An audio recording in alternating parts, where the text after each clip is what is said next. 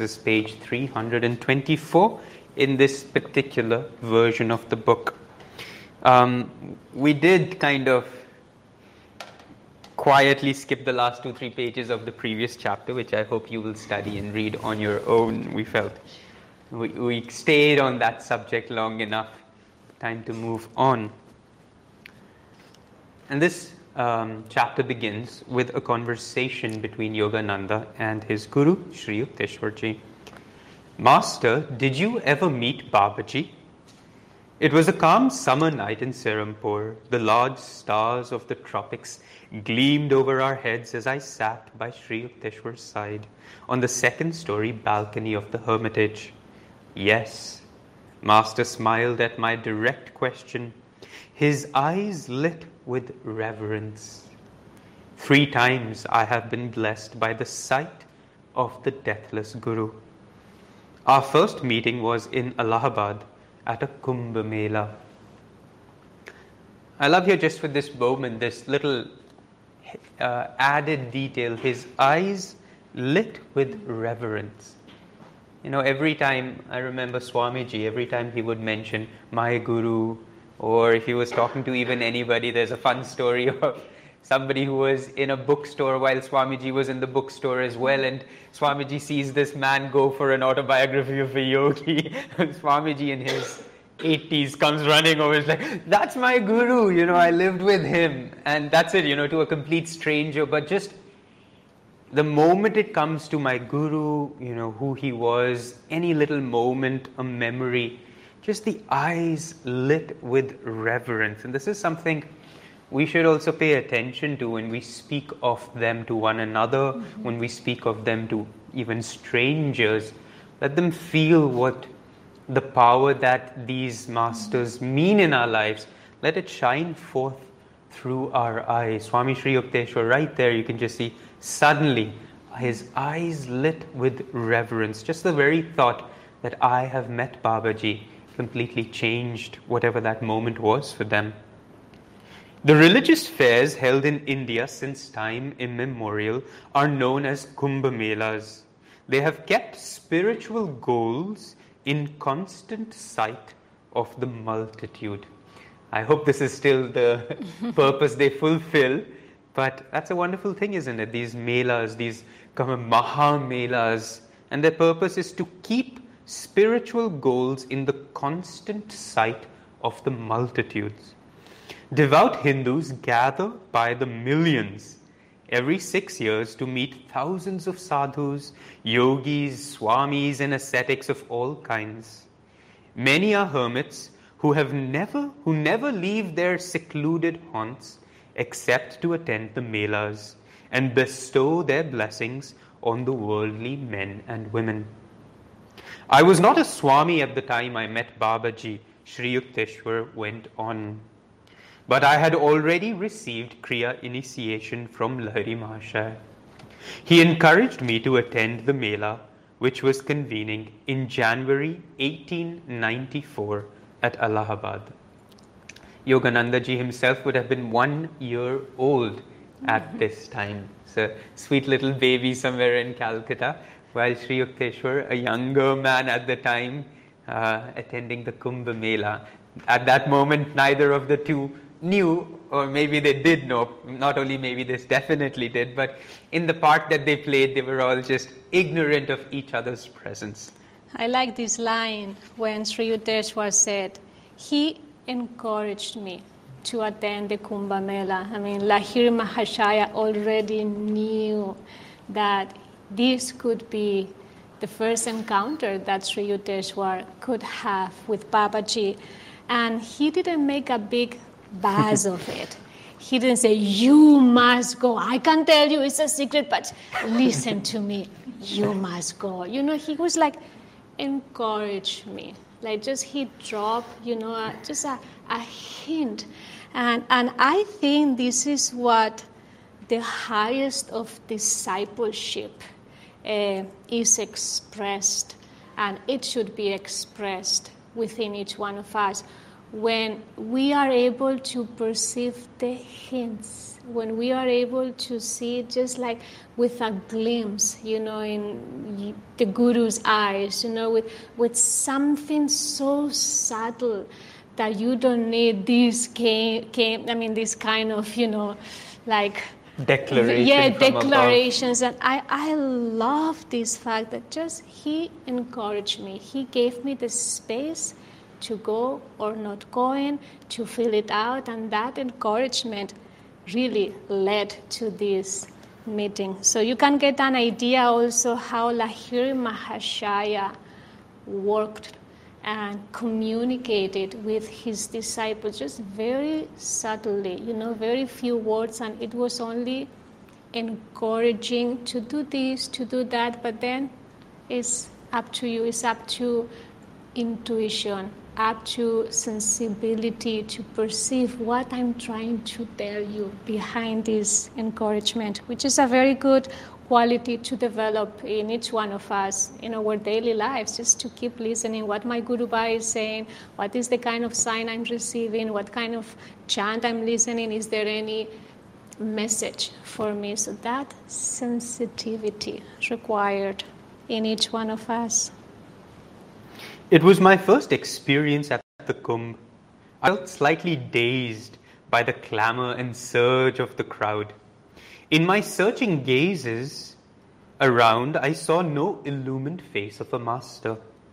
Passing a bridge on the bank of the Ganges, I noticed an acquaintance standing nearby, his begging bowl extended. I found that very interesting. I'd never tuned into an acquaintance, somebody Sri Yukteswarji knew right there in the Kumbh begging. So that was, you know, that was a little detail that I had never tuned into. Oh, this fair is nothing but a chaos of noise and beggars, I thought in disillusionment. I wonder if Western scientists, patiently enlarging the realms of knowledge for the practical good of mankind, are not more pleasing to God than these idlers who profess religion but concentrate on alms. My smoldering reflections on social reform were interrupted by the voice of a tall sannyasi who halted before me. Sir, he said, a saint is calling you. I love that. A saint is calling you. know, no other information. No Swami so and so is calling you, or some Datta Maharaj is calling. A saint is calling you. Now you have to really tune into what's going to happen here. Is this true or is this not? Who is he? Come and see for yourself. Hesitantly following this laconic advice, I soon found myself near a tree whose branches were sheltering a guru with an attractive group of disciples. I like that word, attractive. Yeah, I, You know, I was thinking like, about it. Me too, like, like very pretty looking Yeah. and handsome looking, or like energetically attractive. I was thinking, yeah, like magnetic, Yeah. you know, and when you can recognize spiritual magnetism, that's attractive. Mm. And that's really what I think Master Yogananda and Swamiji try to do with, you know, the community movement. You know, when you bring together a group of people that are committed, that are dedicated, that love God, you know, that's magnetic. You just see them together serving, meditating, singing, you know, like sharing the teachings in whatever form, big or small. But that's magnetic. That's attractive. And I I also stopped there like, wow, he he could sense that. He could sense the magnetism. This group of people are different from the usual kind of spirituality I have seen before so far. The master, a bright, unusual figure with sparkling dark eyes, rose at my approach and embraced me. Welcome, Swamiji, he said affectionately. Sir, I replied emphatically, I am not a Swami. Those on whom I am divinely directed to bestow the title of Swami never cast it off. The saint addressed me simply, but deep conviction of truth rang in his words. I was engulfed in an instant wave of spiritual blessing. Smiling at my sudden elevation into the ancient monastic order, I bowed at the feet of the obviously great and angelic being in human form who had thus honored me. Again, very interesting that moment, isn't it? And Swami Sri Yukteswar really adjusts to this moment just perfectly. He realizes that this is not a mere title that somebody sometimes might address you as that oh i'm i'm just giving you some respect i just feel that you're very spiritual therefore you know sometimes we use words like swami saint uh, you know great soul a little bit more casually but Sri Yukteswarji tuned into that and he realized in that moment that he actually was suddenly initiated mm-hmm. and he became a Swami in that moment. And from that very moment onwards, even though later on, and it says here in the footnote, he did enter the Swami order more formally uh, by the Mahant of the Bodh Gaya monastery. But he adjusted and shifted in that moment to realize this something has turned for me here.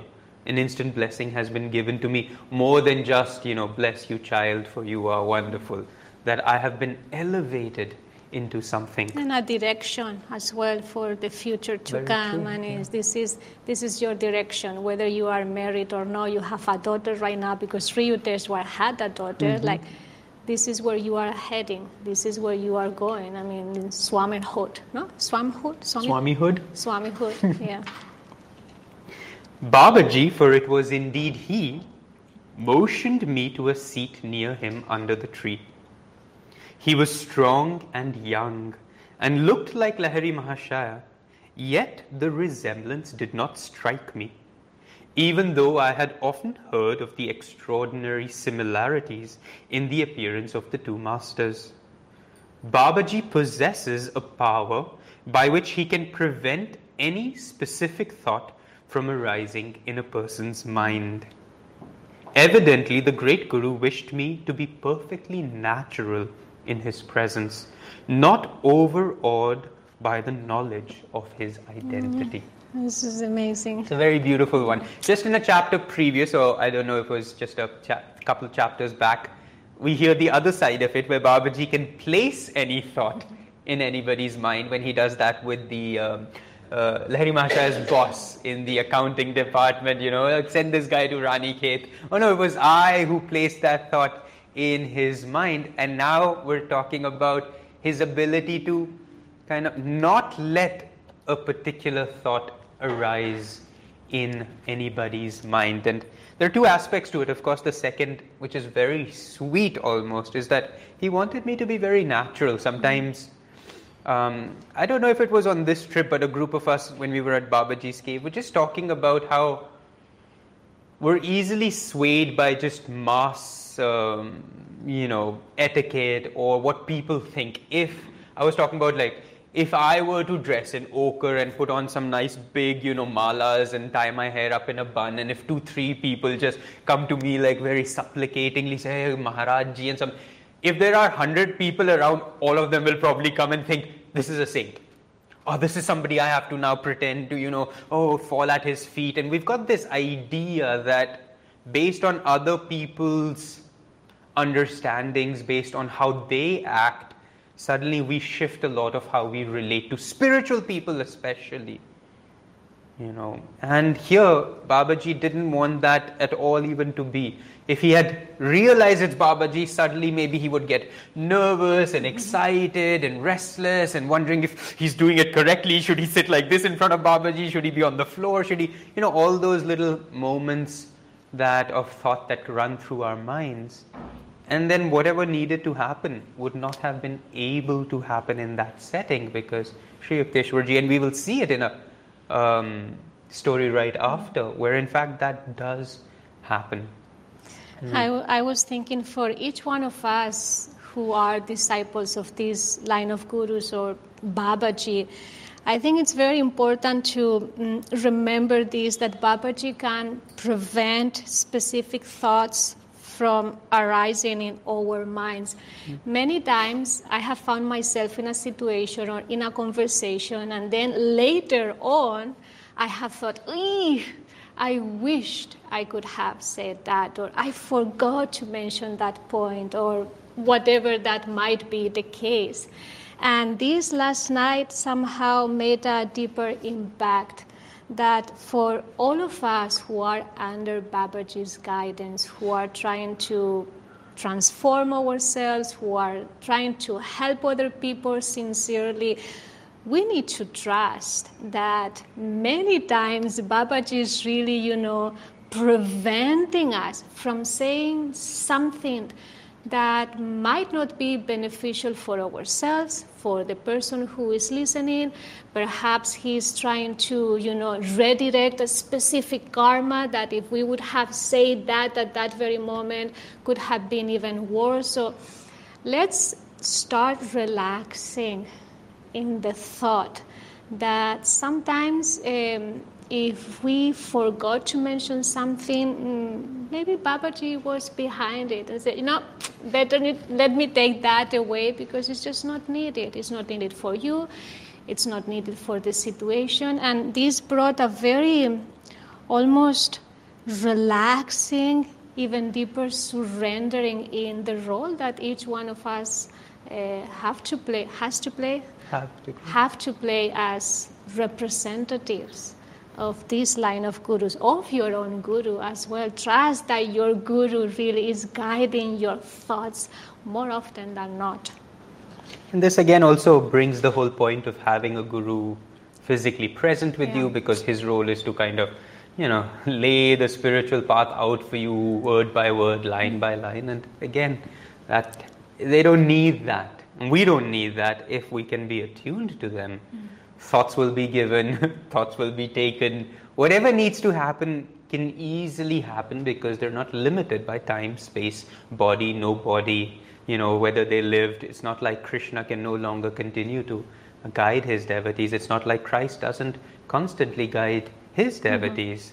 All these great masters, for them, what's important is that attunement that we build with them. And even then, even if we don't have that attunement, even then they can find ways to guide us. So, whew, thank God for that. What do you think of the Kumbh Mela? Uh, this is a this is not a good question to ask. I was greatly disappointed, so At least he was sincere and yeah. truthful. Not like, oh, this Mela is amazing. It's just so many saints. It's like wonderful. And I'm just feeling so many blessings right now. I was greatly disappointed, so I added hastily, up until the time I met you. Somehow, saints and this commotion don't seem to belong together. Child, the master said, though apparently I was nearly twice his own age. That would have been an interesting. Yeah. For the faults of the many, judge not the whole. Everything on earth is of mixed character, like a mingling, like a mingling of sand and sugar. Be like the wise ant which seizes only the sugar and leaves behind the sand untouched. Though many sadhus here still wander in delusion, yet the Mela is blessed by a few men of God realization. What I find interesting in this whole kind of episode is that years ago, Lahiri Mahashaya was at the Kumbh Mela and he too had the same thought.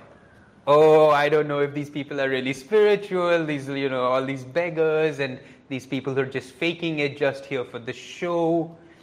And Babaji was there then as well, and at that time he was washing the utensils of this sadhu. And he says, you know, and then he talks about, in this way I'm trying to practice the one virtue most pleasing to God above all else, which is humility.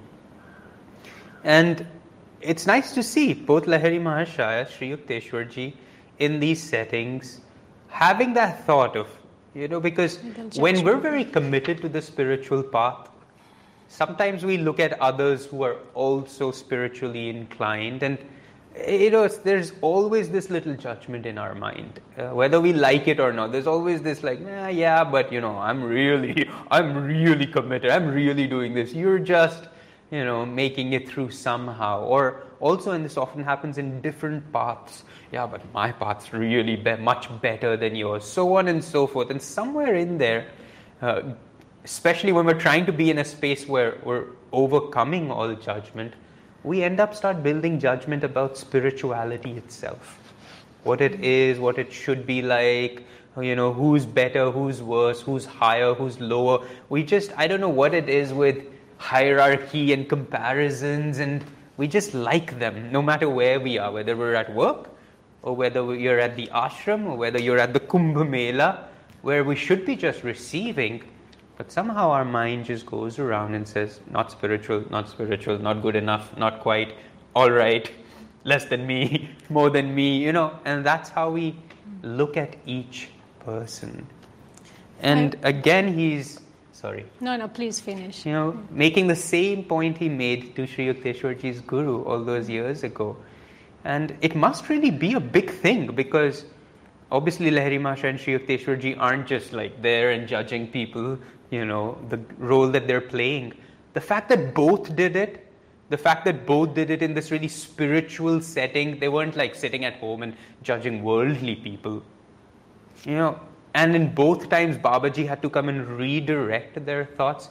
It must be a big part of the spiritual journey where I think a lot of us very easily fall into this trap. So I, I don't know, just reading it a second time and just being struck by the the repetition of the exact same episode by another great master and just like, wait, yeah, you know, it's just so subtle, but it's there. And it's something I need to really be mindful of. Yeah, I was actually thinking about that. I, I think there are some certain levels of initiation into humility mm-hmm.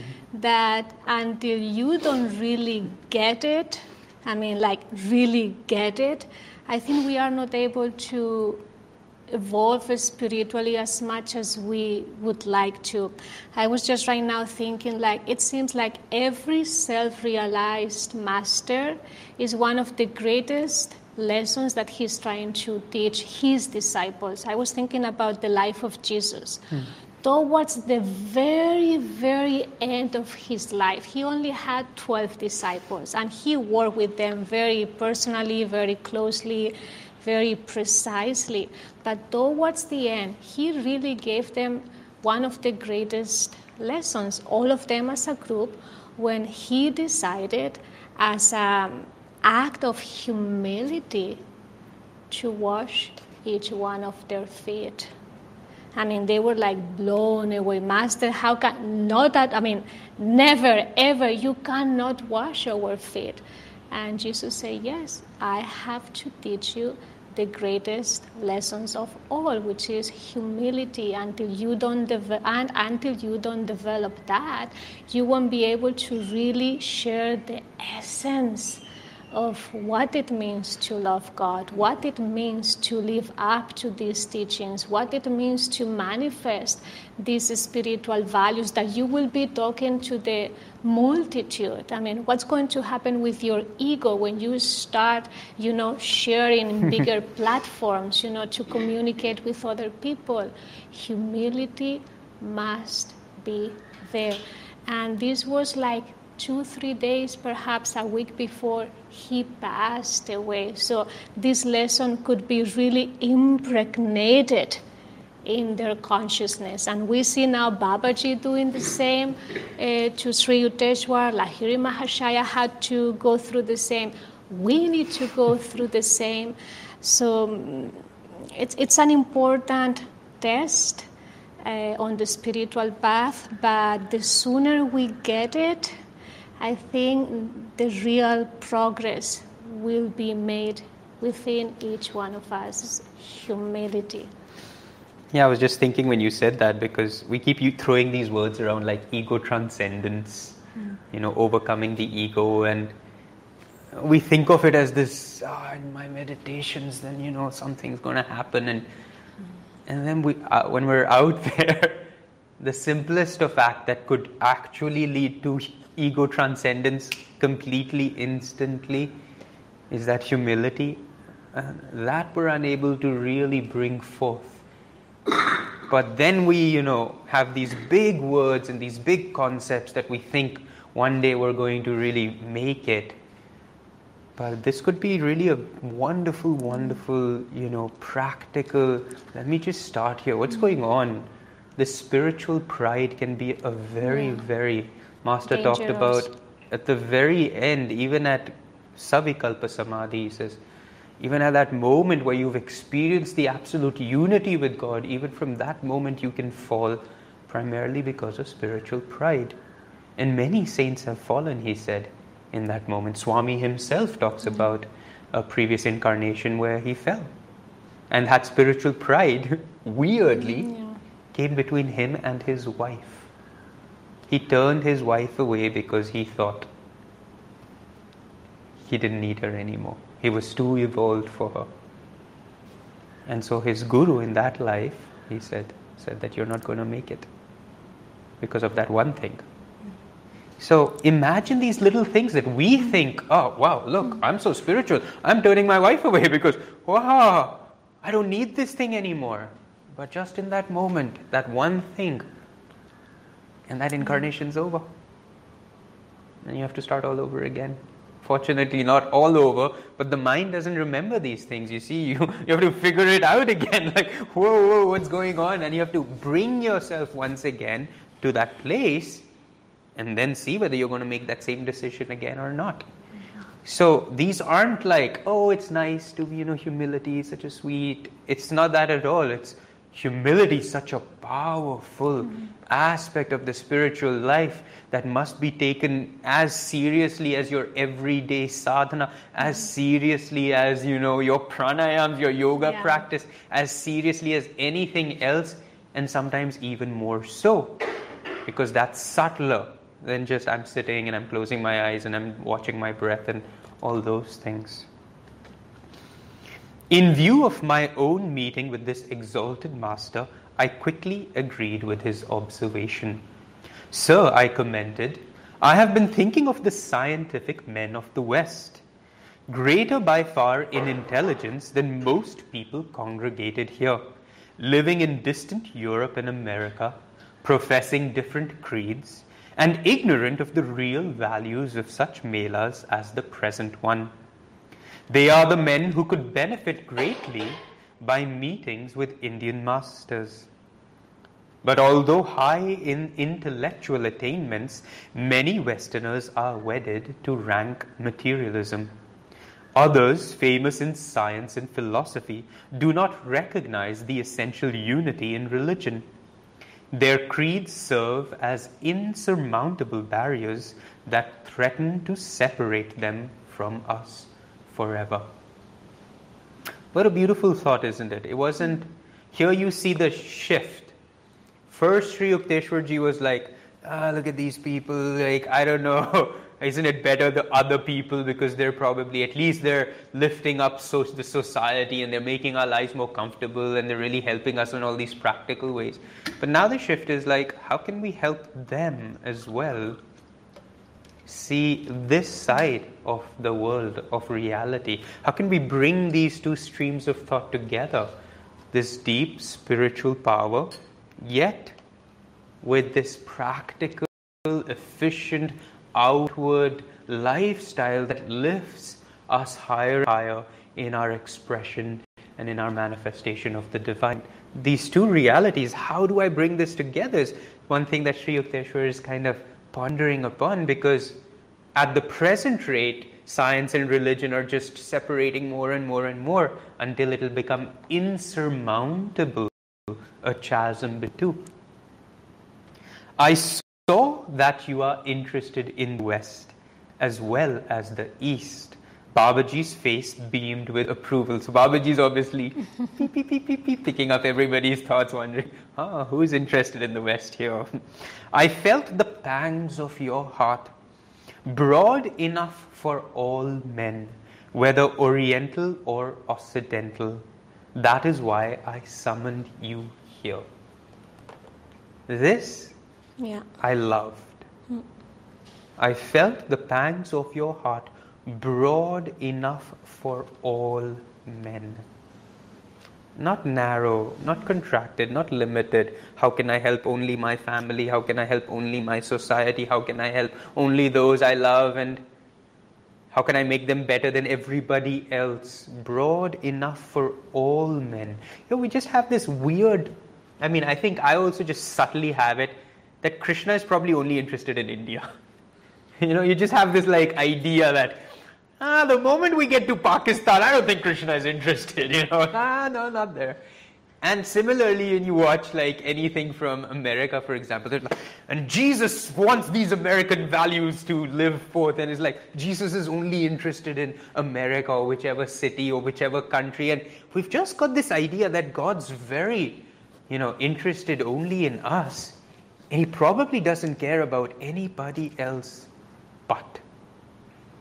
And it's very subtle because if somebody were to ask you, you'd of course say, no, that's not true. God, of course, loves everyone, and you know, God. Um, but somewhere in our hearts and minds and in the way we interact with the world, we do somehow believe that, you know, he's just interested in this little border and he, he's drawn this line, and Krishna couldn't possibly think beyond that line because we're the best. And our way of life is what Krishna wants to preserve and what he's most interested in.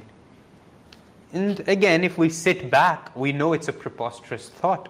But our hearts, and this is the key element here, our hearts are not broad enough for all men.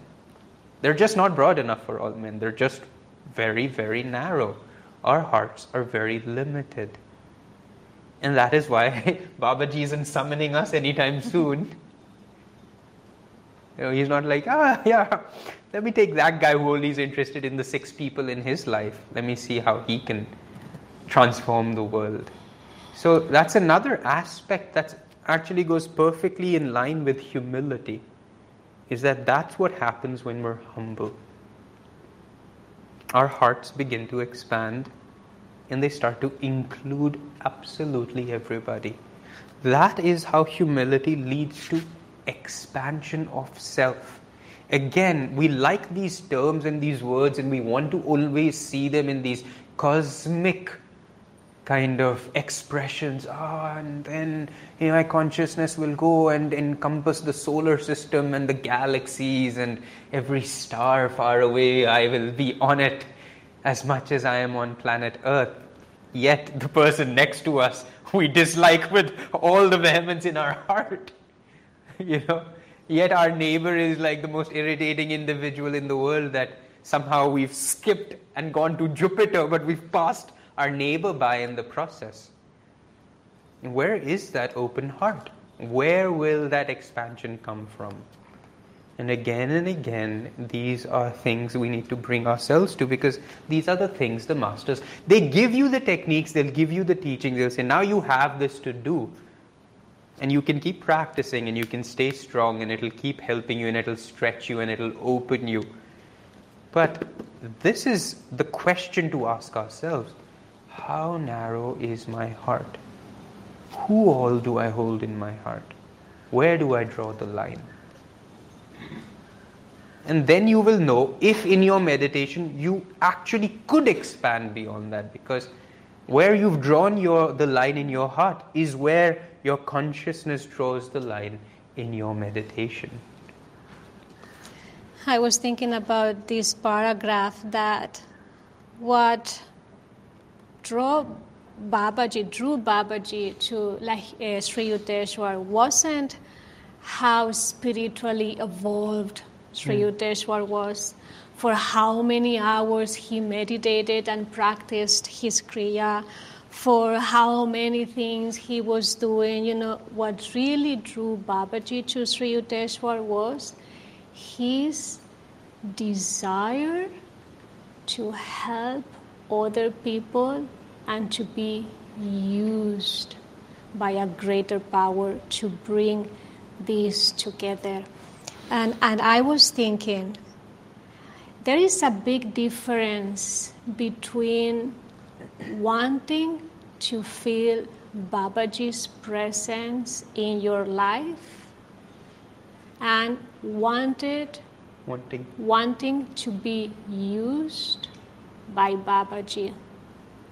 These are very two different concepts. And the majority of us are only concentrated on how can I feel Babaji? How can I have him in my heart? How can I feel him in my meditations? By, but very few people are asking to be used by Babaji. And Babaji needs willing instruments to really bring the world together, to unite the world. And for many of us, it can be a good practice to ask ourselves what, I, what am I interested in? Whether it's education, whether it's arts, whether it's, I don't know, business, whether it's music, and do I want to be used by Babaji to express that, to help society, to help the world, the world, and, and ask Babaji to use you, but you have to have a real, sincere interest to want to help other people by that specific tool.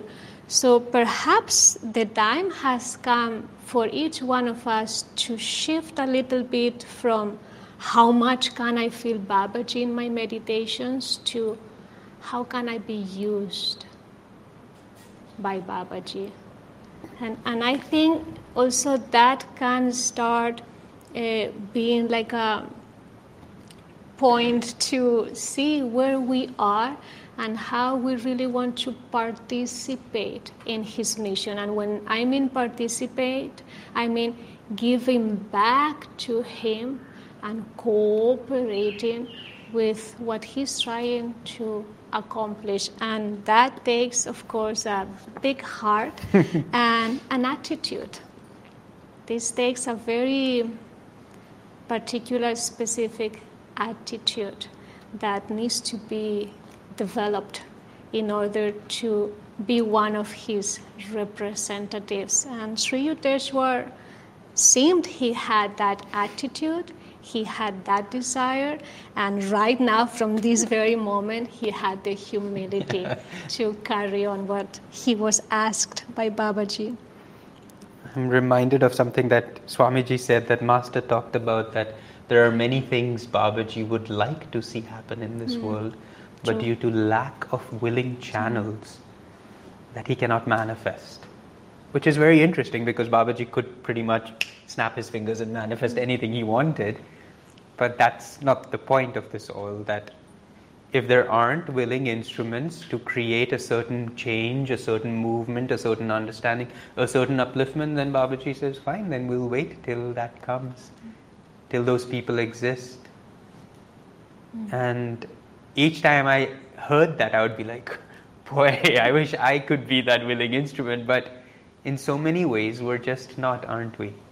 Because as Narayani said, and the, the point being here, our hearts aren't quite open yet to really being that instrument. So things won't happen and it's fine. Babaji doesn't mind because what's important is when that person is present, what is he going to become through it in becoming that instrument? East and West must establish a golden middle path of activity and spirituality combined. India has much to learn from the West in material development.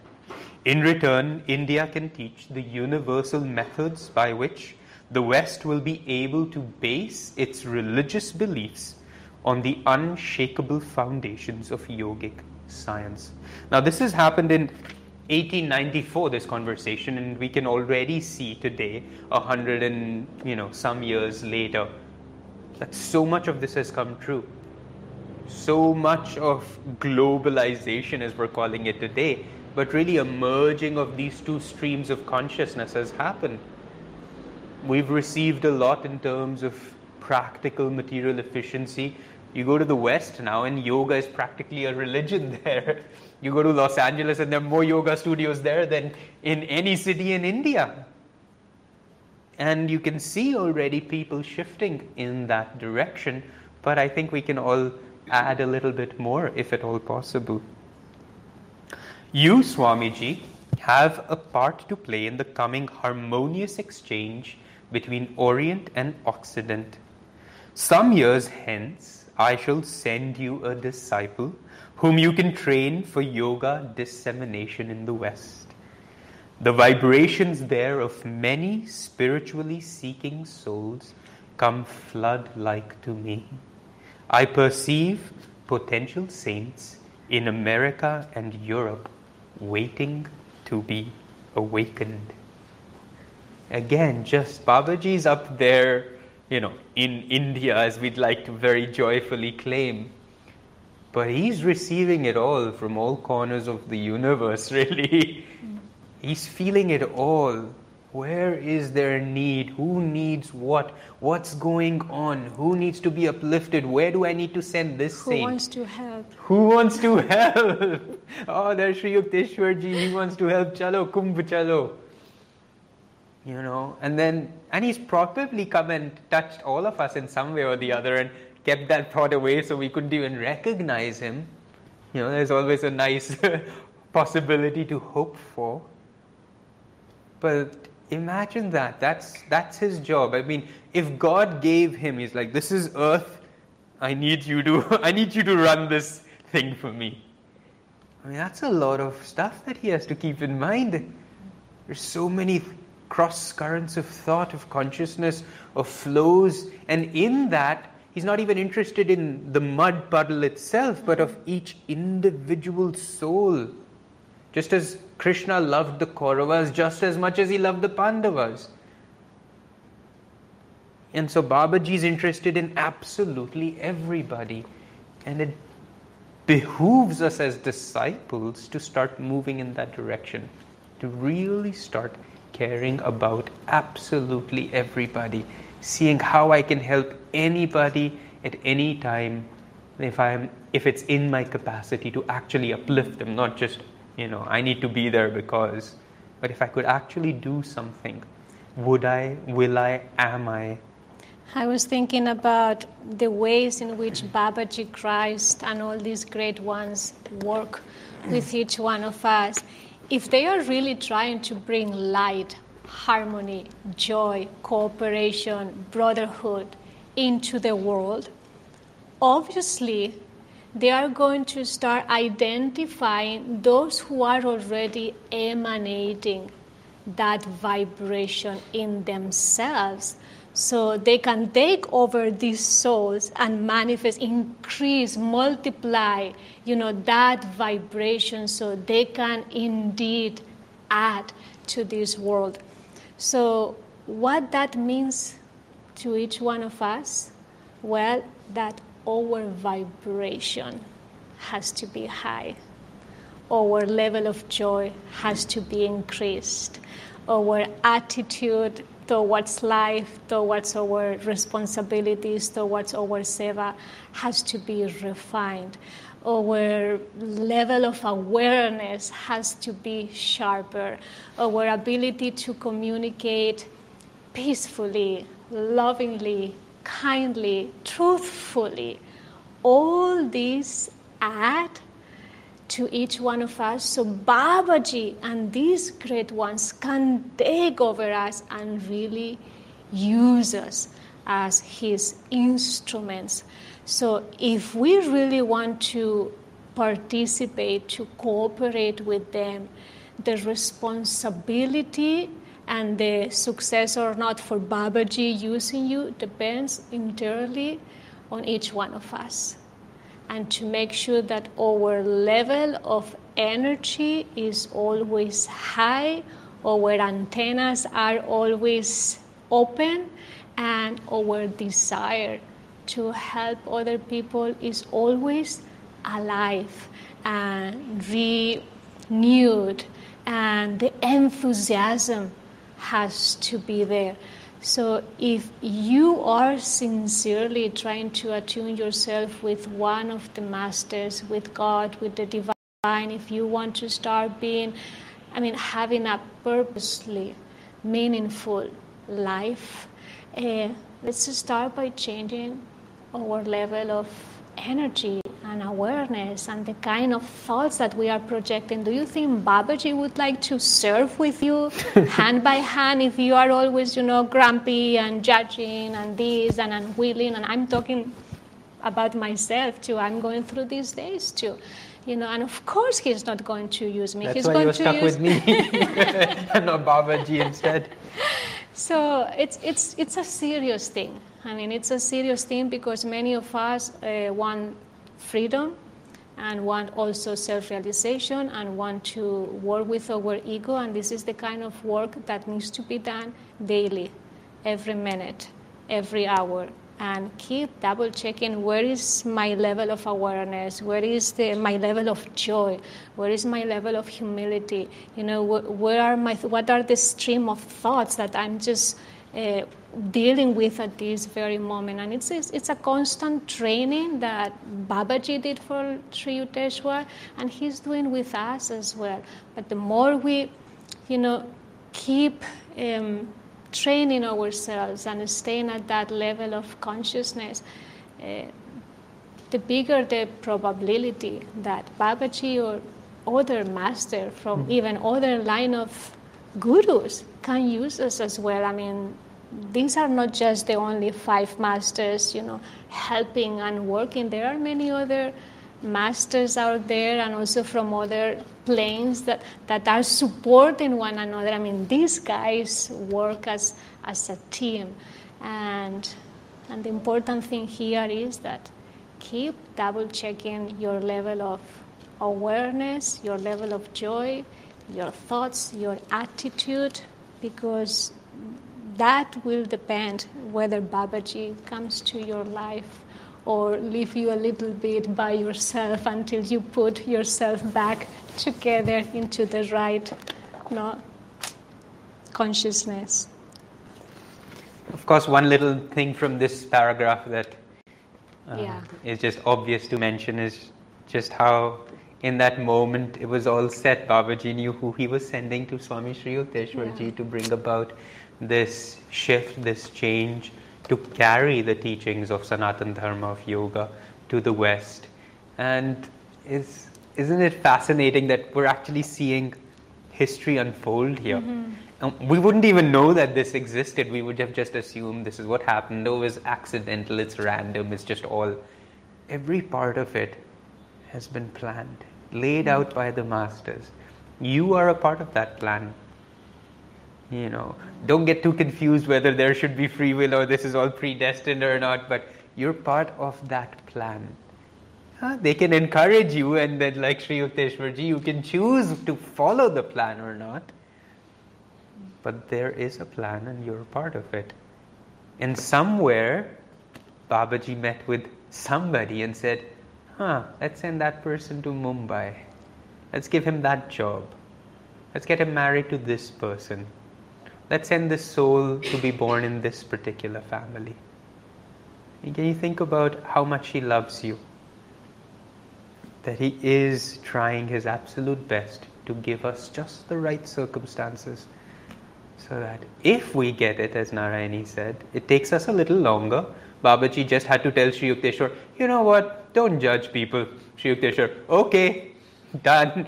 Never again am I ever going to judge anybody. We take a little while longer. A few incarnations. or more. Who knows? Who's counting anymore? But we could also, at least if nothing else, say, okay, you know, straighten the spine a little bit, okay. And I don't know, just make life more joyful. Not so heavy and not so, oh, I have to get this self realization thing figured out. You know, joy, humility, love, really, that's, that's all that it takes for everything to work in our favor. Didn't Sri Yukteswar said that the spiritual path is the funeral of all sorrows? Funeral of all sorrows, yeah. So if you're still in sorrow, that means you're not on the spiritual path. You know, we've not fully established ourselves on the path if there is still sorrow in our hearts. And that's another thing to think about. Mm. How firmly are you, in fact, on the path to self realization? Sorrow should not be able to touch us. And these are the ways we need to figure out We're going to have Nayaswami Jaya soon, and he's going to give a satsang on the signs of spiritual progress.